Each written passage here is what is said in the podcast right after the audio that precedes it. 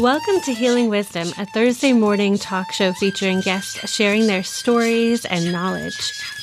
We discuss the healing aspects of the arts, metaphysics, social justice, and adventure through all types of terrain. So join me, Pandora Peoples, here on WOMR 92.1 FM in Provincetown and WFMR 91.3 FM in Orleans. We're streaming worldwide at WOMR.org.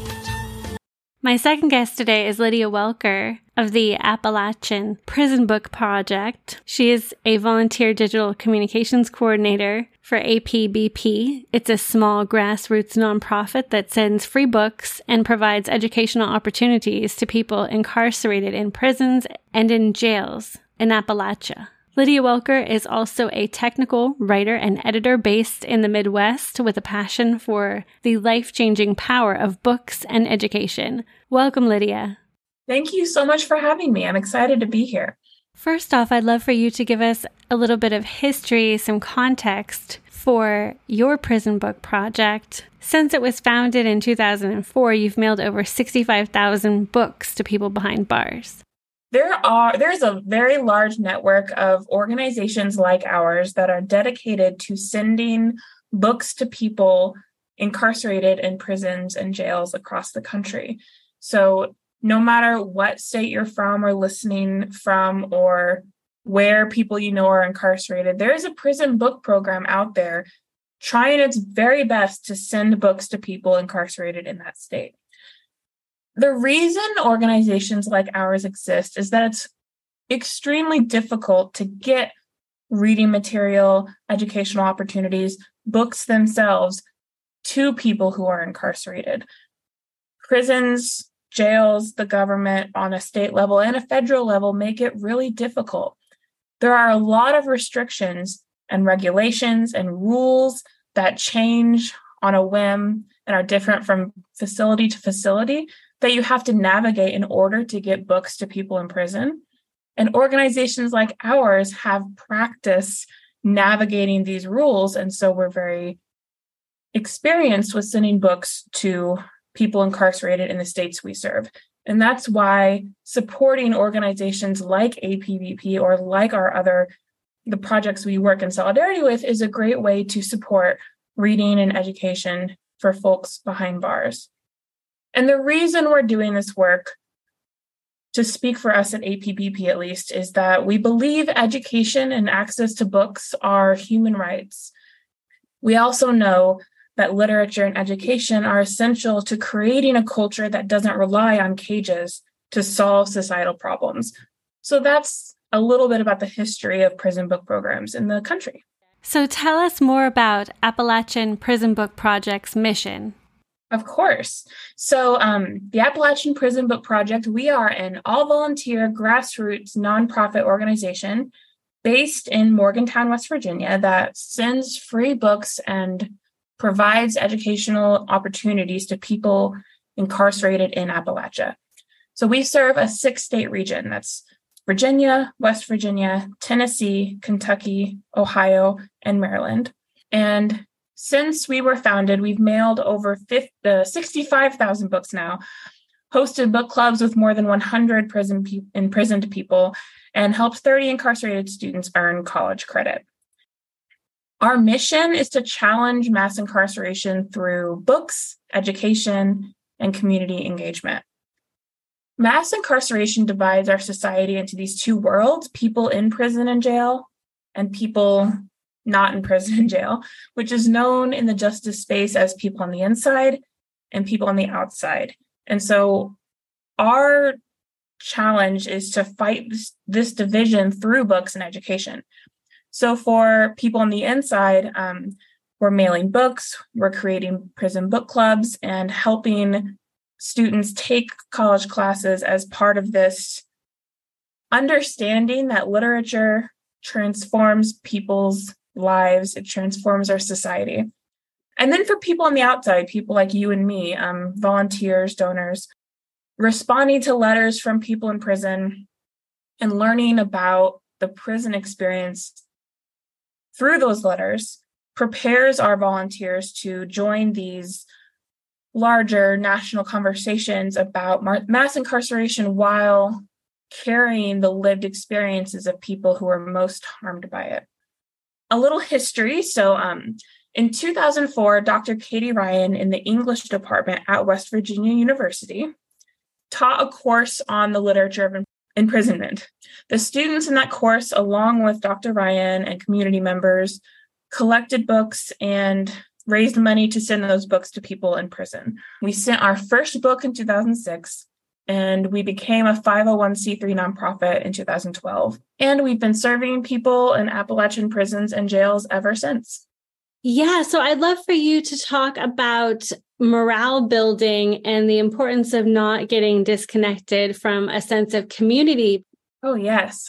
Prison, jail is dehumanizing, and it's designed to be dehumanizing. And one of the most important parts about sending books to individuals who are incarcerated, about our volunteers reading letters written by these folks who are in prison, is humanizing. It's creating this bridge between those two worlds that I was talking about to humanize people who are behind bars right now. The United States locks up more people than any other nation. We have the highest domesticated incarceration rate in the world. 1.9 million people are locked up right now in the US. And so, as you say, it's this concept of humanization, of hope, of reminding people on the inside that there are people on the outside who care about them and their experiences, and that they deserve to live. They deserve to have access to things they like to read. They deserve to learn about the things they want to learn about. All connected, very much so. Many communities are especially harmed and broken in terms of the family unit by mass incarceration, right? So bridging a sense of community between folks inside and folks on the outside must in some way support and help, I don't know, at least take steps to heal that division. Yes, I'm so glad you brought this up. I think about this a lot personally, and our organization is also thinking about this, but that number, that 1.9 million people, I always think about how that's just the very tip of that iceberg, because every person locked up, you know, there's a gap they're leaving behind in their family, their friends, their community, the state, the region, everything. And so there's this, the tendrils of mass incarceration reach much further than the individual who is behind bars. Yes, one of my responsibilities is to manage the email account, social media accounts, things like that. And so I am often getting people writing to us on behalf of their loved ones, asking for us to send them books. And that's always a powerful message for me to get, you know, someone is advocating for someone on the inside. And that's really important to me. And one way we are serving both our community and then the incarcerated folks that we're working with. For those whose lives have not been personally touched by the system of mass incarceration, we need to develop more empathy and understanding. Yes, I absolutely agree. And that is one of the things we are doing through having our volunteers, you know, physically in our space, reading letters handwritten by people in prison. It's very prevalent in media from the time we're young until we die that this story about what prison is and what people who are inside prisons deserve. And so reading letters from incarcerated people and sending them a book is one way to fight against what we've been told the whole time. Because those letters don't just contain requests for books, they are writing about what life is like inside prison.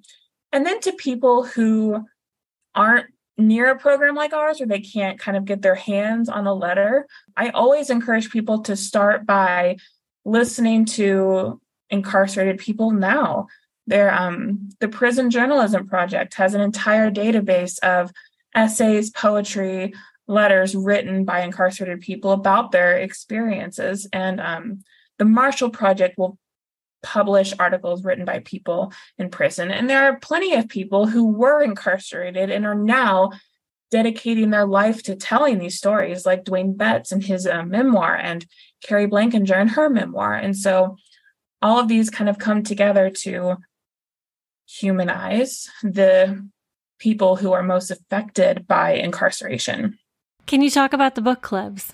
We were facilitating 3 book clubs at a federal prison in West Virginia. This was pre-pandemic. And so unfortunately, like so much of our society, those book clubs stopped in 2020 and we haven't been allowed to start them again. Those book clubs were incredible. We had 2 in 2 different men's prisons and then 1 in a women's prison. And our goal was to bring books in, talk with people, and so many of the people who participated in those book clubs were leading discussions and then creating incredible pieces of art. They were writing, and so we were able to collect a lot of their writing and art and put it into a publication so people can access that on our website and see this creative work by these book club members. It's really incredible.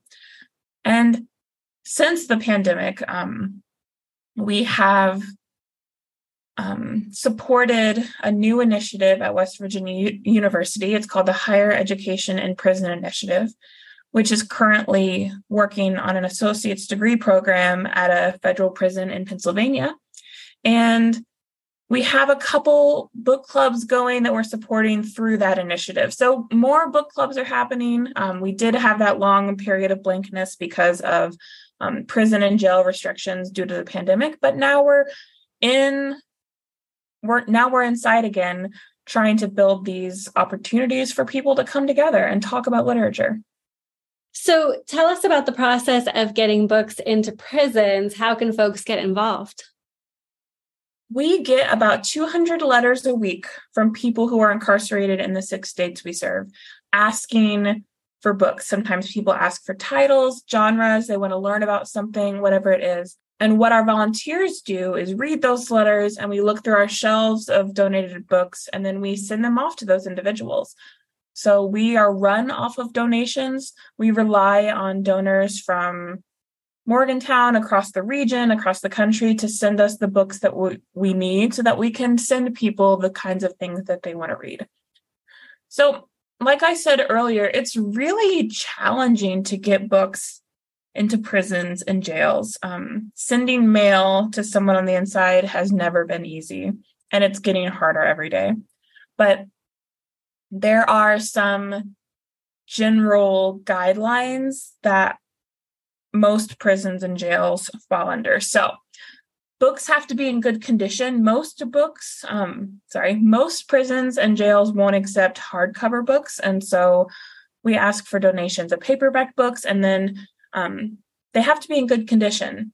Prisons and jails and people who work in the mailrooms of those facilities will reject books for a lot of different reasons. They'll reject books if they have pencil or pen marks on the inside. They'll reject books that are missing covers, they have torn pages, books that have maps, books that have nudity, books that have graphic violence. And a lot of these things might sound reasonable, but we've had books of art rejected because there was a sculpture of a naked person, like Michelangelo's David, right? That's a book with that has been rejected because of nudity. Or we've had a copy of The Lord of the Rings, one of those books, rejected because there's a map, a fantasy map in the front.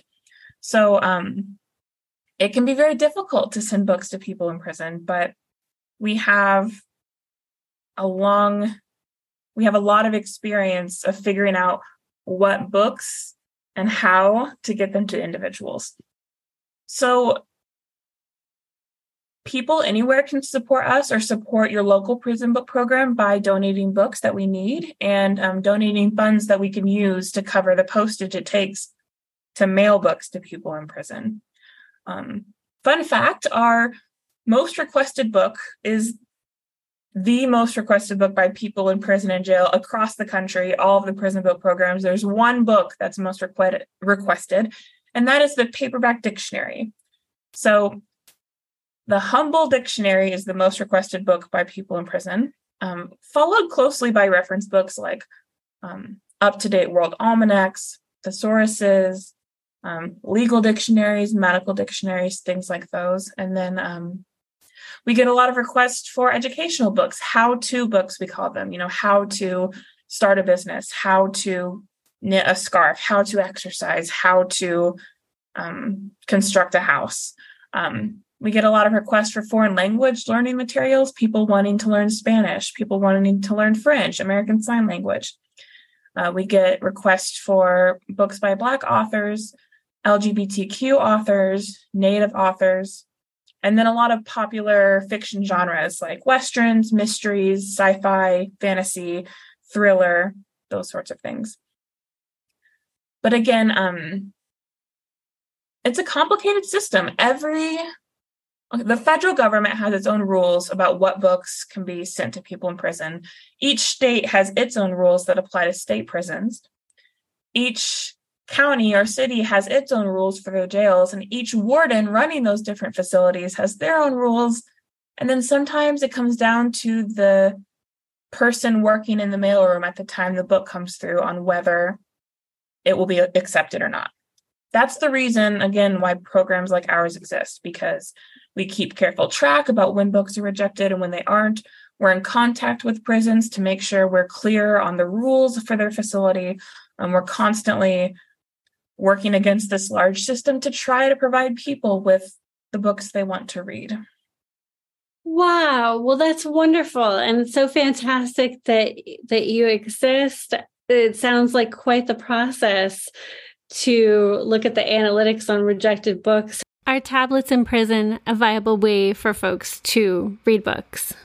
So the West Virginia Department of Corrections and Rehabilitation had a contract with Global TelLink to provide these, quote, free tablets to people in prison.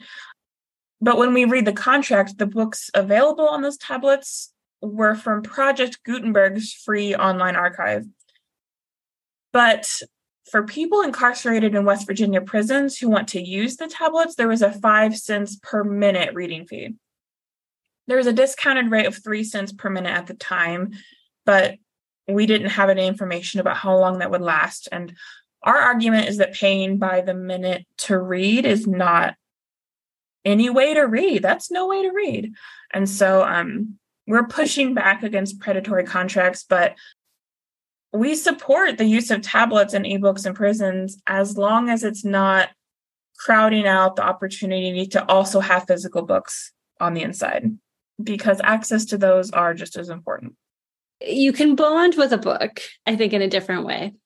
Oh, yeah. We have seen this because people write us back and they tell us about what they thought about the book. But then one of my favorite things about all of this is hearing about the journey a book takes after we send it to someone. When we mail a book to someone on the inside, they might keep it for themselves, which is understandable. We all have books we keep to ourselves.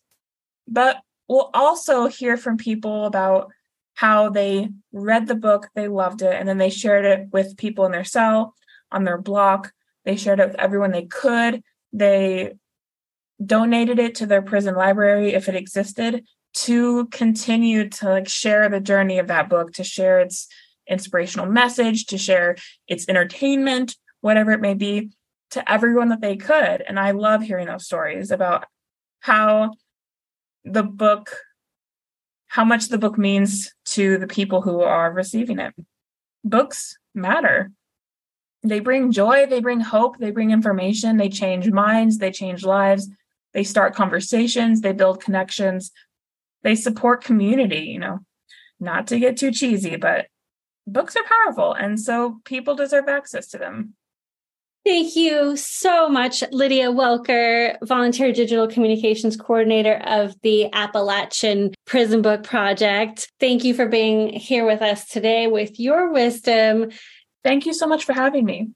For a list of Books to Prisons programs across the U.S., go to prisonbookprogram.org/prisonbooknetwork.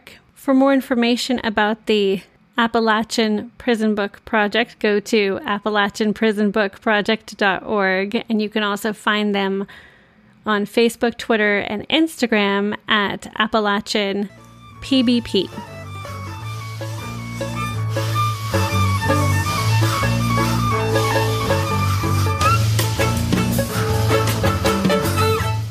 You've been listening to Healing Wisdom at Outermost Radio. All of our shows are podcasts at WOMR.org. Also check out Healing Wisdom Radio Show.com and contact me at Pandora at WOMR.org.